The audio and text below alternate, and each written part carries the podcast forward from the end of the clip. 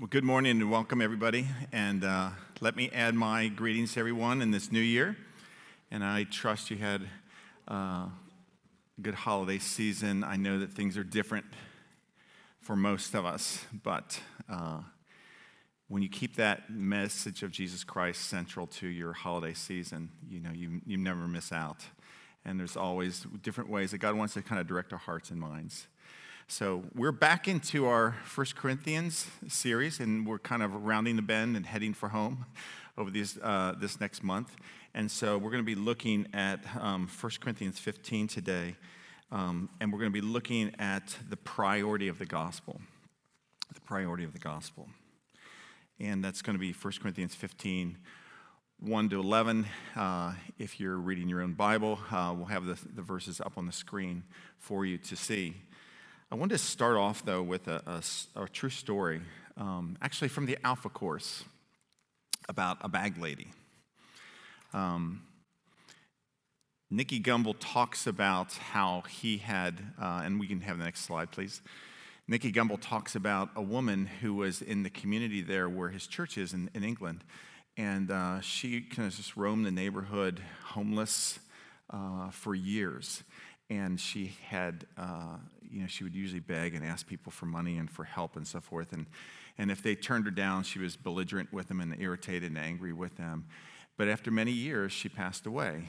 And uh, Nicky Gumbel actually presided over her funeral um, uh, at that time. And so he was surprised, though, as he was doing the funeral, to notice not only a few homeless people that he recognized, but also some very well dressed people who were in the congregation during that time.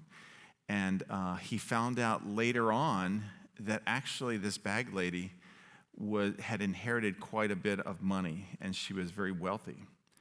And she actually had a, a luxurious suite that she could have lived in. And she had many ex- expensive pieces of art that she could have sold and, and lived on. But she chose to kind of disregard that and spent all her years, not in benefiting from that, but actually just living there in poverty for that time. You know, as Christians, as bizarre as that sounds, we may not be that far off from that because we have the greatest treasure, we have the greatest amazing resource available to us through Jesus Christ, and that's the gospel. And the gospel will not only transform your eternity, you know, and give you an eternal place in heaven. But the gospel will also transform your life here in this, in this world. And yet, many of us disregard the gospel. We, we, we're familiar with it or we know about it, perhaps, but we fail to believe it or we fail to apply it in our lives. And so, the Apostle Paul, in giving this text, you know, really uh, set us to really reset our hearts and minds to the priority of the gospel. And as a church, this is something that we hope to always be doing is to reset our thoughts, reset our mind, reset our faith, to not be trusting in ourselves and not be trusting in our own strength and not be trusting in our own abilities, but to put our hope and trust in Jesus Christ. So, our first Sunday here in 2022 uh, what better message that we could have is to reset our heart and our mind and, and consider this gospel together. So, the big idea we have for today is this the gospel is the most important truth that we need to know, believe, and apply. And so, if you'll join me, I'll pray for our time. Lord, we could look at this bag lady and think, what a waste she could have had such a better life. She could have had such blessing if she had only received and taken part in the incredible inheritance that she was given. And yet, Lord, I, I fear that that may be more true of us than we imagine. And that we really have not fully engaged with the truth of this message to, in such a way as to believe it or to apply it in our lives. And so, Lord, I pray for your grace to communicate clearly.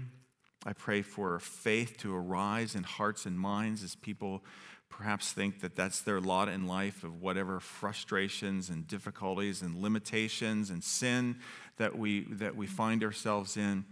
Lord, might you lift our eyes to see this wonderful gospel in a fresh way and a good reminder for us.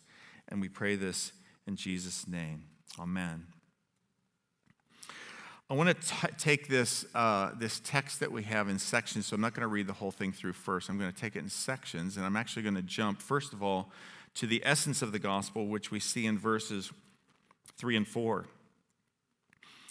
And it says this it says, For I delivered to you as of first importance what I also received that Christ died for our sins in accordance with the Scriptures, and that he was buried, and that he was raised on the third day in accordance with the Scriptures. We find here that that this message of the gospel is not just kind of an, an add-on for our lives or it's not just a, like a one one up you know one situation you know when before we became a christian we heard the gospel that was really important that was really necessary so we believed it. And now it's for other people to hear about it but actually as we look at the apostle paul and how he actually built the churches and how he instructed and equipped people we find that the gospel was very central to the motivations and to the power of how people's lives were changing. And if we didn't understand the gospel, if we didn't apply the gospel, if we didn't think about how the gospel is really uh, involved in even in our sanctification and our growth in Jesus Christ, we were really missing out. And so the, the gospel is central to, to us. It's, it's central to us today as you go home. Uh, it's going to be central this week to you. It's going to be central this year to you. It's going to be central in your life here, and it's going to be central in eternity to us. And if we don't regularly pull our heart and mind back to the truth of the gospel, I think we will miss out, just like this bag lady missed out on all the resource that was available to her. It's not simply the beginning, it remains central to our life, to our ministry, and even the purpose and proclamation of this church. And so I'd like to talk about the substance of the gospel next. The substance of the gospel is what we have here. It talks about, you know, Christ died for our sins in accordance with the scriptures. He was buried. He was raised on the third day in accordance with the scriptures. When we think about the substance, what is the gospel? You know, it's something that I've regularly, when I've done uh, membership interviews or talked with people and I ask them, you know, do you know what the gospel is? I get a, a real range of answers when I ask people, you know, what is the gospel? And it's not that they're not true, but it's not really what we're talking about a lot of times when we say the term the gospel. Uh, I'm not talking about Matthew, Mark, Luke, and John, you know, even though the gospel is fully, you know, not only contained there, but the whole life and the purpose and the ministry of Jesus Christ is explained there. But when we talk about the gospel, putting your trust in the gospel, I want to talk about those elements as it's given here in our text. We have the birth of Christ. John chapter 1 and verse 1 says this In the beginning was the Word, and the Word was with God, and the Word was God. And it goes on, the Word became flesh and made its dwelling among us. And so we see here that Jesus is fully God. You know, He was the Word, He is the Logos. He was with God, and He was God. And so we see that He uh, became flesh. So he actually became a man. He was conceived by the Holy Spirit. You know, through our Christmas story, we've been talking about these things, born of a Virgin Mary. And so he is fully God, and yet he is also fully man. And that sets up the, the second point that we, that we need in terms of our understanding of the gospel, and that is that Jesus, his perfect and sinless life, Hebrews chapter 4, verse 15 says, We do not have a high priest who's unable to sympathize with our weaknesses, but we have one who has been tempted in every way just as we are, and yet without sin. Jesus was subject to all the same temptations you and I are. You know, he was he knew what it was uh, all the things that we stumble in, all the things that we give into that are sinful, you know, he is, as a man, he has experienced those temptations. He says he was tempted in every way. And so he is a perfect representative for us because in all his temptations, he always obeyed God. He always uh, held, held back from giving into that temptation and that sin, never once sinning in any way. Thirdly, the gospel tells us of the Jesus' death on a cross. At the heart of his life, at the heart of his purpose, of his whole reason for coming to this earth was to die on a cross. Uh, everything about his life and his, his, as he lived out his life, as he was preparing for the cross, it was to prepare him as a perfect substitute. John the Baptist said, The Lamb of God who takes away the sins of the earth, of the world. And in his dying on the cross, he provided the basis or the ground of our, of our foundation of our salvation because he became the one who could substitute himself for us. 2 Corinthians chapter 5 and verse 21 says, God made him who had no sin to be sin for us, so that in him we might become the righteousness of God. And I underline that word in him because this is going to be pretty central to understanding, you know, what it means to be putting our trust in Jesus Christ, whether it's for salvation or for the power of change in our lives. Because when we see our identification with Jesus Christ in his life, his death, his burial, his resurrection, when we see that our lives are linked in him, that's how we experience the power of change in our lives. it says, In him we might become the righteousness of God. Again, Jesus' death was substitutionary on our behalf. It was as if before the time, you know, when we would be fully judged, Jesus took your place, took my place, offered to take our place and the judgment and the wrath, the holy wrath of God that was to be poured out on us, was poured out on him. The legal penalty for our sins, satisfying a holy wrath of a holy God. And so, because he paid that penalty, if you have put your hope and trust in him as your substitute, as your God man Savior, all your sins were dealt with already at the cross. Your past sins, your current sins, and your sins of the future, if you know, before you. All those, the Bible says in Hebrews, were at one time taken. God saw them from the beginning. All those sins were taken and they were placed on Jesus Christ, and He paid for those for you and me. Colossians chapter 2, verses 13 and 14 says, When you were dead in your sins and in the uncircumcision of your sinful nature, God made you alive with Christ. He forgave all your sins. All your sins were forgiven. And it says that you were declared righteous. You were declared righteous. And righteous, righteousness is a legal term. Uh, it speaks of a right standing before God. The declaration is a once and for all permanent um, declaration about you and me. When you placed your faith in Jesus Christ, you were declared before the holy judge of the universe as you are righteous. And that's how God can bless you. That's how God can answer your prayers. That's how God can receive you. That's how God's love never shifts towards you, how he never changes towards you, how you're secure in him, how you're secure in his family, how you became an heir with his son. It's because you have, the Bible says, an alien righteousness. You have a righteousness that you didn't make. You didn't, you didn't earn that kind of righteousness. That righteousness was given to you, imputed to you because of Jesus Christ, death on your behalf. He took your sins, he, he, he gave you his righteousness. And that because of that permanent declaration, nothing's going to change that. Lastly, in the essence of the gospel, we want to look at Jesus' resurrection from the dead. Jesus' resurrection from the dead. The resurrection demonstrates that, that he accomplished what he set out to do. He set out to be your substitute. He set out to be your sin bearer. He set out to be the one who paid for your sin.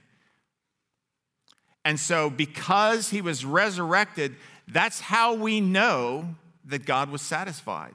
That's how we have the confidence that what Jesus said he, he came to do, that he accomplished it. Romans chapter 4, verse 25 says, He was delivered over to death for our sins and raised to life for our justification. He was raised to life so that you could know you're not guilty any longer, that you are declared righteous. You're not just innocent.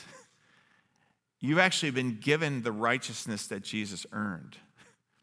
You're not the, the slate wasn't just wiped clean, but he actually had earned a righteousness because he always obeyed God and he gave that to you. So when you come before the throne of grace and make request of your heavenly Father, you're not just innocent, you are righteous because of an alien righteousness, because of the righteousness of Jesus Christ that has been given to you. And this resurrection lets us know that God accepted that sacrifice. That resurrection gives you and I a confidence before God that we would not normally have. Next in our text, we want to look at the testimony for the gospel in verses 5 through 11. You see, as we said, this resurrection is very important to, to us because this is kind of a proof to us that God was satisfied. And so I think that's why the Apostle Paul took such time here to let the Corinthians know that this was sufficient proof of their salvation and of the gospel. 1 Corinthians chapter 15 in the first few verses says this that he appeared to Cephas then to the 12. Then he appeared to more than 500 brothers at one time, most of whom are still alive, though some have fallen asleep. Then he appeared to James, then to all the apostles, and last of all, as one untimely born, he appeared to me. I'll stop there. You know, when you go to a court of law and you want to prove something that happened in history, you can't usually do a scientific proof for most of those things. If you're trying to establish that something happened in the past, uh, there, you can't put that into a laboratory and, and prove it that way. You may use some information, but the actual proof of the event is usually proved by testimony and especially witnesses, and especially reliable witnesses. And if you have witnesses, you know, if you have many, many, many witnesses, you can pretty well establish in a court of law that something happened in the past. And so if you had a person that questioned the resurrection of Jesus Christ, you have here, you have, you know, he says, well, ask Peter, whose his name is Cephas. Or then he appeared to 500 people, and you bring those people in the stand, and they said, oh, yeah, he was, he was alive. I saw him alive after, you know, he had died on the cross. 500 people testified, independent of one another, that Jesus had raised from the dead.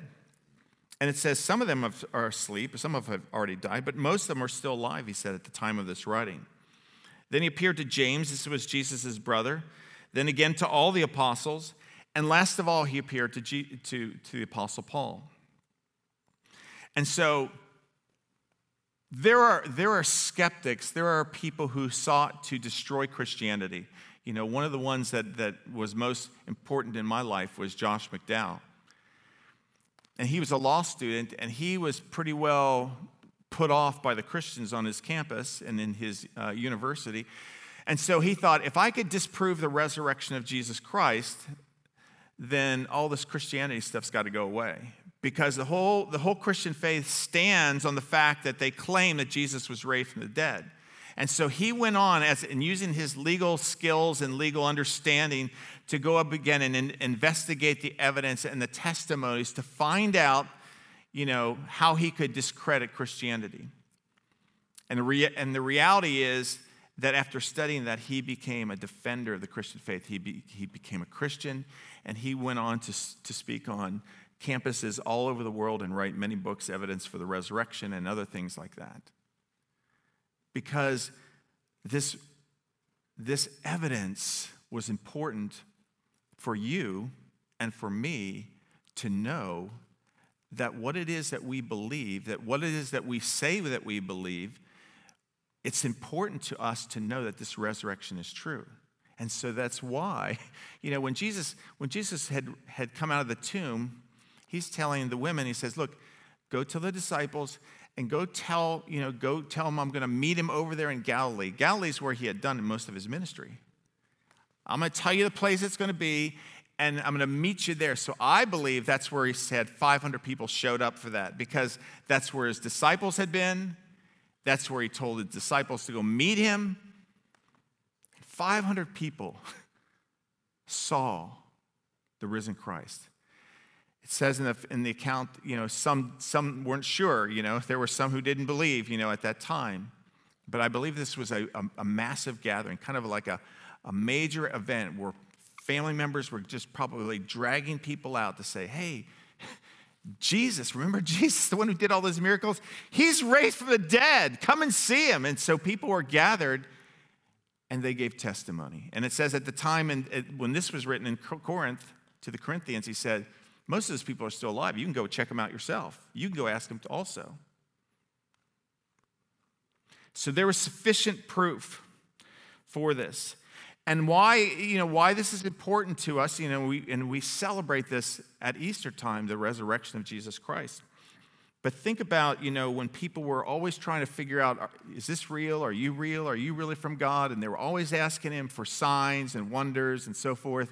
And maybe you've done that yourself. You said god if you're really real would you like would you just answer this prayer? And you kind of give them throw out your little fleece and ask god to kind of answer that prayer you know but when people are always doing that to Jesus, he says, Look, in Matthew chapter 12, he says, An evil and adulterous generation is always asking for signs. He said, There's going to be one sign I'm going to give you to, so you can know who I am.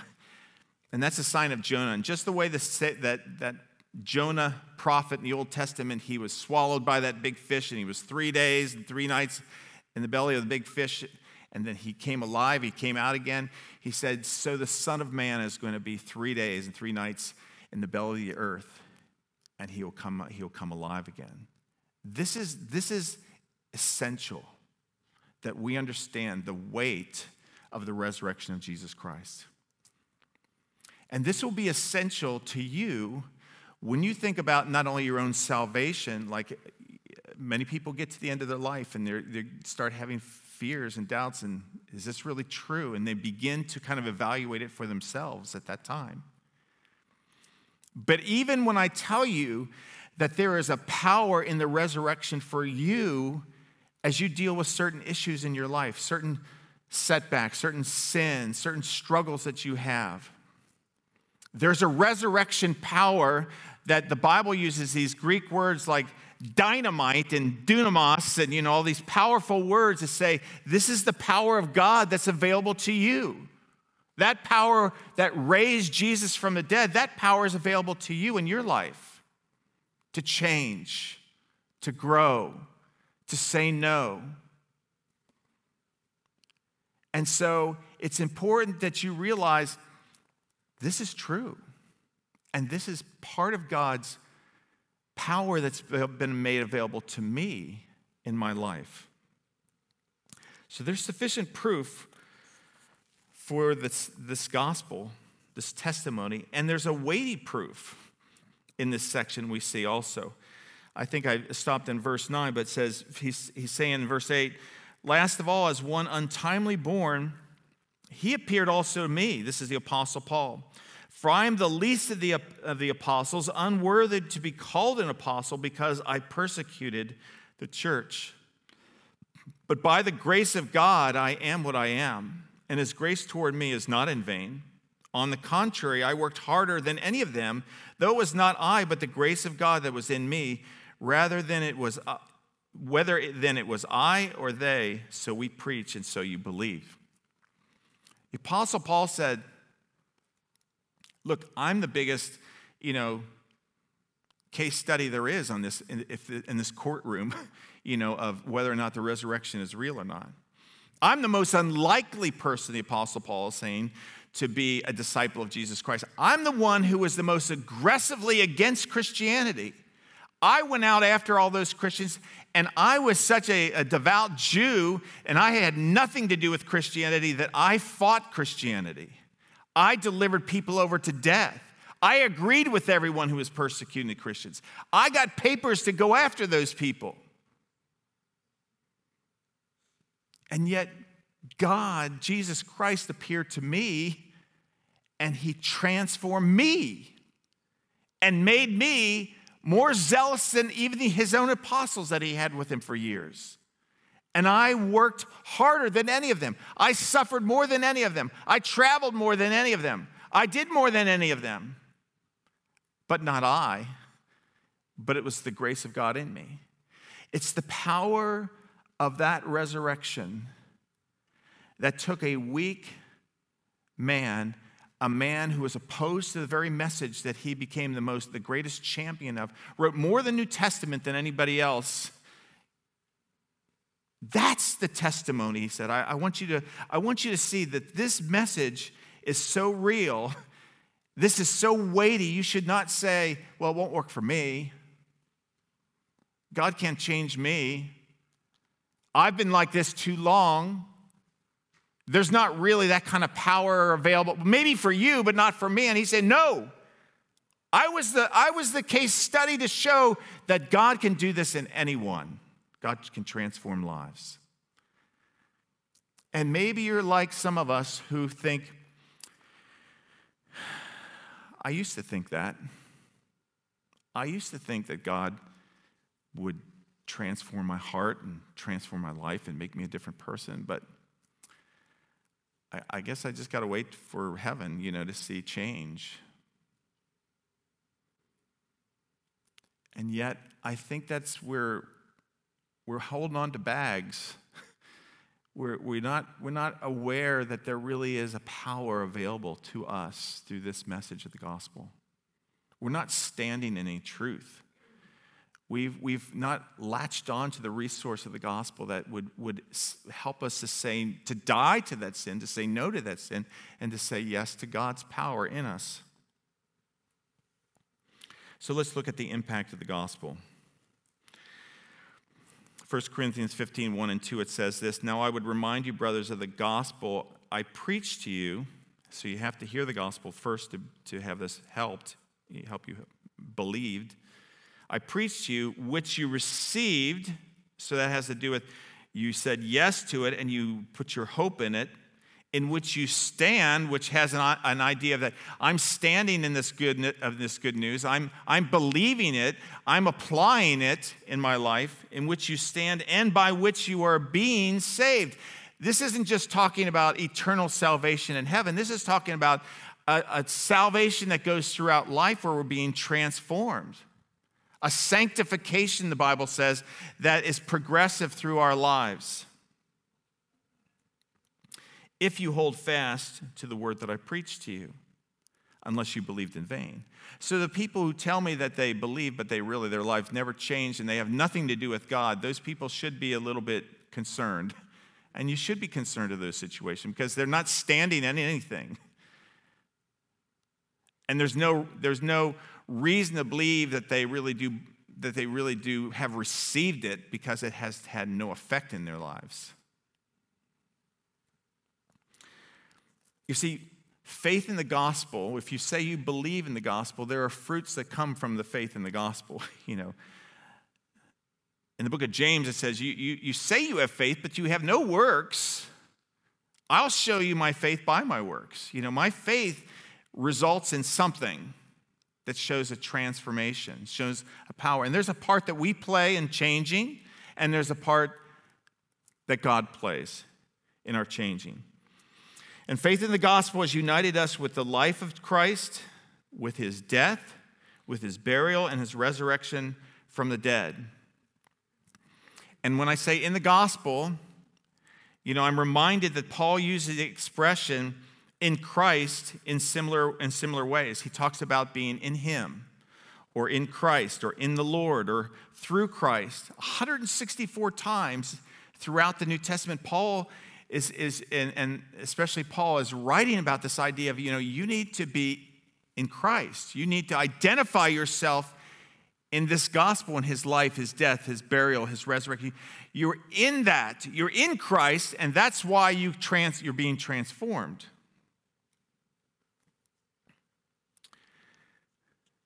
Let me, let me use an illustration here. Um, put up this first slide. So, how, what is the impact of the gospel? Well, let's just pick a, a, a little illustration here. So, think about your family. Maybe your family, you know, you want to go to Orlando. You know, maybe you think, hey, let's go down and do Disney together, you know. And so I did a quick little, you know, check on my app, and it's from wherever I was, it was 1,034 miles. It wasn't quite what the Mark told us about the, the wise men, but it was pretty close to that, you know. And they, they walked, you know, he was talking about them walking, you know, to Jerusalem. Well, this is, if you want to go to uh, Disney from here and you want to walk it as a family, that's a, uh, you know, that's 1,034 miles. And so here we go. We're going to start off as a little trip. Problem with that is, you know, as you go, next slide, um, if you walk 30 miles a day, it'd take you 34 days. And you'd probably be too tired to do Disney, by the way. You know, you'd probably like, I don't think that was worth it, hun. We should have just spent a little bit of money or something, you know. So if you're, if you're, you know, I'm comparing what is doing something in your own strength versus doing, you know, in someone else's strength, so to speak. So let's look at, like, okay, you say, well, we don't have to walk because we've got bicycles, you know, so we're to bike, we're to bike from Baltimore to Orlando. Problem with that is this next slide, you know, is that if you bike 80 miles a day, which if you got the kids with you, it's gonna, that's a lot of miles every day. It's gonna take you 13 days, you know, and there's probably gonna be some mishaps along the way. But rather than doing it in your own strength, if you decided to be in a plane, in a plane, and you fly from Baltimore to Orlando, and notice they, they do have their masks on, so they're, they're good to go, you know. Uh, if you did that, you'd have this. They'd happily arrive in Orlando in 2.5 hours. That's because they were in the plane. They weren't in their own strength. They weren't doing it in their own ability. They were doing it in the plane. So you think about that, you know. 34 days walking, 13 days riding, two and a half hours if you were in the plane. Now, in the Christian life, you may think that there's a lot of things that God calls you to do, and you think you can do those in your own strength, and maybe to some degree you can. Maybe to some degree, you know, you're able to do those things. Uh, but they're going to take you a lot, it's going to be a lot harder to break habits, to see change in your life. So maybe you're laboring away and you've been laboring for a long, long time and you think, yeah, but I'm making some progress. So I'm, you know, I keep rallying around this, you know, this goal, this New Year's resolution. I'm going to keep going. But if you and I would learn, how do I do this in the life of Jesus Christ? How, how do I believe that I've died to sin? and my sin, and I was buried with Christ, and was raised from the dead, and there's a power for me to say no to sin and yes to God. How do I, how do, I do that? And the reality is, you and I may be able to do some things in our own strength, and it may take us 34 days or 13 days to get it done, versus we could have walked in a power that wasn't our own. We could have been in the plane or in Christ in this example and done it much easier, two and a half hours. But what if we talked about other things you do that? Like, how long would it take for you to walk to, say, Sydney, Australia? or ride a bike to Sydney, Australia? Can't do it, can you? And the reality is, if you're not in a plane or in a boat, you're not going to get there. And there's things in our lives you can try and try and try in your own strength, and you don't see any, you don't get there, do you? because we, we haven't really taken advantage of the, of, the, of the inheritance that we have in the gospel of being in Christ and being in Him, which enables us to have a, a power to say no and put to death sin and to say yes to God. And ultimately, salvation is, is not going to be accomplished by us. Salvation will only become ours if we're in Christ.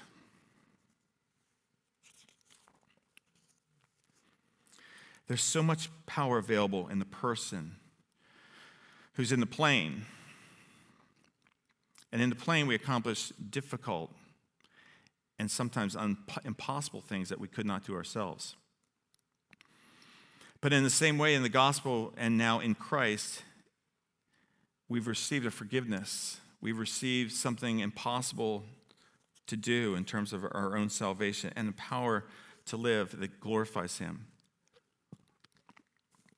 And so I want to talk from our text here about two ways that we've been united through the gospel. Uh, I want to talk about a legal union and I want to talk about a living union. So let's talk about the legal union first. What Christ has done for us, we've mentioned this already, our results in our justification. This is, relates to our, our standing with God, our legal standing with God. You know, that God looks at you if you've put your faith in Jesus Christ as you're, you are righteous. You have a righteousness that I see. It's Jesus' righteousness, and that's how I see you. That's how I can, I can declare you righteous. And that's what justification says it's declared righteous. Jesus representing us in his sinless life and life and sin bearing death. The change in a person's condition moving from a state of sin to a state of righteousness. And we have Romans 5 18 and 19 that says, Therefore, as one trespass led to condemnation for all men. That means because of Adam's sin, we were all guilty with him. So, one act of righteousness leads to justification and life for all men. That's Jesus' death on the cross led to life for us. For as by the one man's disobedience the many were made sinners, so by the one man's obedience, dying on the cross, the many will be made righteous by faith in him, faith in his gospel.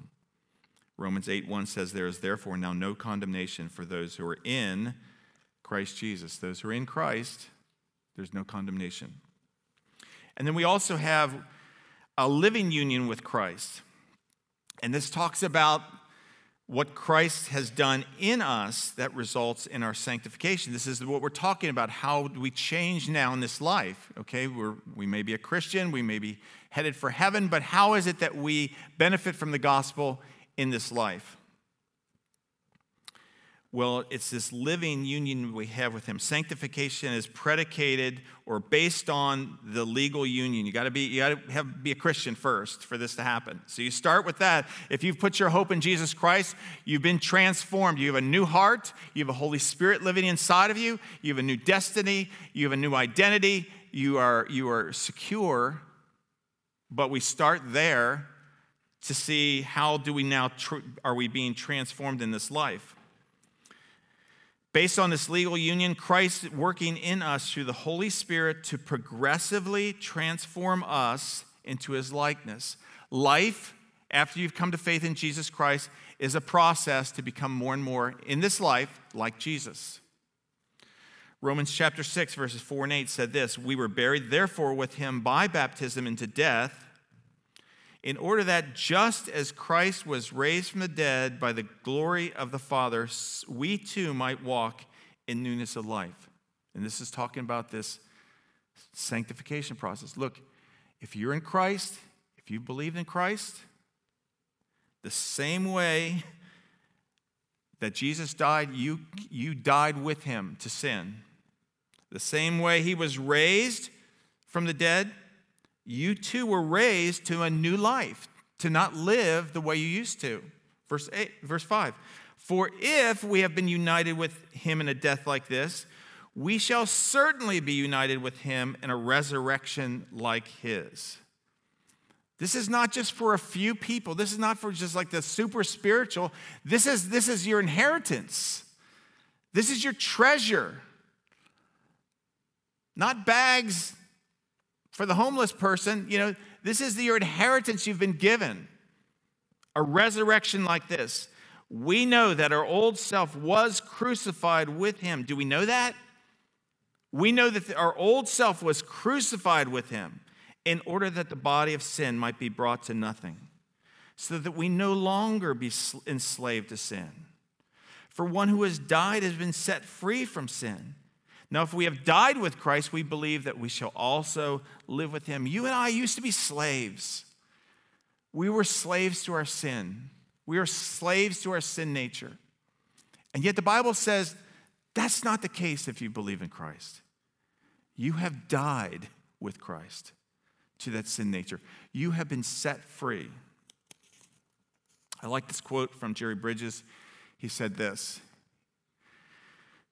To say to a slave, act like a free man, is to mock him. But to say to, the, to, the, to the, same to a slave that has been delivered is simply to encourage him to act out what is now real in his life. If you remain, you and I remain slaves, and to tell that slave to, hey, act like you're free, that's just mocking him. But if that person has really been set free and you're encouraging hey, you're free. You don't have to, you're not even obligated to, you know, to serve that old master anymore. That's an encouragement. Romans 6 17. But thanks be to God that you, who were once slaves of sin, have become obedient from the heart to the standard of teaching to which you were committed. You see, this benefits us not just if we hear it, this benefits us if we receive it and we stand in it. If we believe it, there's a power there. Just to have it means it's in the bank and I'm still out on the streets. I'm still foraging around to get by. But this has been given to you. This has been given to all of us. Worship team, why don't you come on up? So, as you're thinking about 2022, some of you like to think about, you know, okay, you know, what area of my life or what, what things in my life would I like to see God help me in, grow me in, change me in? I, I want to encourage you that you're not, you're not a slave anymore. You've been set free. And I want to look at, you know, this idea of dying to sin. Let's look at that for a second. So, you have a living union. Could I have the next slide? In this living union, you know, are you still guilty? You know, have you died to that? You know, but the, the reality is, have you died to sin's guilt? Yes, you've died to sin's guilt. The guilt of our sin was laid on Jesus Christ. You don't, you don't have to feel the guilt of that anymore because it really has been paid. Have you died to sin's presence? You know, is sin is the, the presence of sin gone? No, that won't happen till heaven. You know, experience tells us that indwelling sin still remains. And so when I say you died to sin, does it mean that you're not going to feel like doing sinful things or thinking th- sinful things? No, that's not what that means because we know that, that sin still remains. How about sin's power? Are we still, uh, have we died to that? No, we've still experienced um, temptation. So, dying to sin doesn't mean it's not there anymore, and it doesn't mean you're not tempted. It doesn't mean that. Jesus was tempted but sin's dominion, sin's dominion, sin's power over you. Have you died there? Yes. By the Holy Spirit, we have the power because we're united with Christ. We don't have to sin anymore. There might be a tug there to sin, there might be the presence of sin, but you and I, because we've been set free, we're not obligated to sin any longer. And sanctification says, I'm going to walk with God through this. I'm going to learn to believe God for power and to say no and not be obligated to, to live like I did before, knowing Christ. You see, the big idea is the gospel is the most important truth for you that you need to know, to believe, and apply. And this is, a, this is going to be a lifetime adventure for us. But let me just say, this was first priority for, for the Apostle Paul. He's a pretty godly guy. The Lord chose to leave a lot of his writings for us. a lot of his letters so that we would know how to live out this life. If he, you know, tells his people 100 plus times to live in the good of this gospel, to live in Christ, that's what I want to spend as my life, you know, message to goal, to have, to think about. Last picture. Well, last picture. So, I don't want you to forget this woman because for some of you, you know, who are listening or, or watching on, on streaming here, you know about Jesus Christ. You know that he came as a Savior. You know that he came to, to offer himself for you. You've heard those things. And you've not responded to that. You've not put your faith in Jesus Christ. You've not put your hope and trust in him. And it does you no good. How can, how can you have eternal life in your own strength? You won't you'll need to believe Jesus, the Son of God, took on flesh, lived a perfectly sinless life to be your substitute, died on the cross to pay for your sins, was buried and raised. Is that your hope? Is he your Savior? Are you standing in that? If not, you're no better than this situation here you have available to you an inheritance and you won't take it. You won't benefit by it either. And so, my plea to you is put your hope and trust in Him. Let Him be your God, let Him be your Savior. Be born again through this message.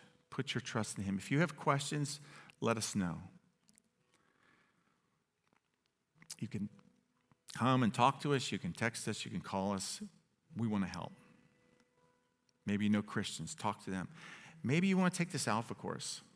I think the Alpha course is a great place for you to come with your questions, your concerns. You won't be judged. You, nobody's, you, you're going to feel like it's a very accepting kind of a context, a safe place for you to ask questions. You'll find that. So let me encourage you to do that. Um, we currently said that the Alpha course was going to start on Thursday, the 27th of January, but because of the dynamics of, of COVID right now, we're, we're evaluating moving it back just a little bit so that people feel a little bit more comfortable coming. And so pay attention because we're going to give you a lot of information about that. But just don't wait till that. If you, if you see and you know that Jesus is the Savior, please put your hope and trust in Him, I pray. And then to those of us who are Christians, this lady has something to talk to us about too. Because we don't have to live our lives in our own strength, in our own resources. We don't have to live like that. Because of the gospel, you've been united with Christ, and you have available to you power to say no, and, to, and the, the dominance and power of sin is, is, is, doesn't own you. You're not enslaved to that. You can live like a free man or woman. And there is dunamis, there's power in the gospel, there's power in the resurrection to give you the ability to say no and to, to live a life that honors Jesus Christ. And so let me encourage you as a first priority for this year bring that gospel to mind, believe it, stand in it, and live in the good of it and the power of it, and bring glory to Him.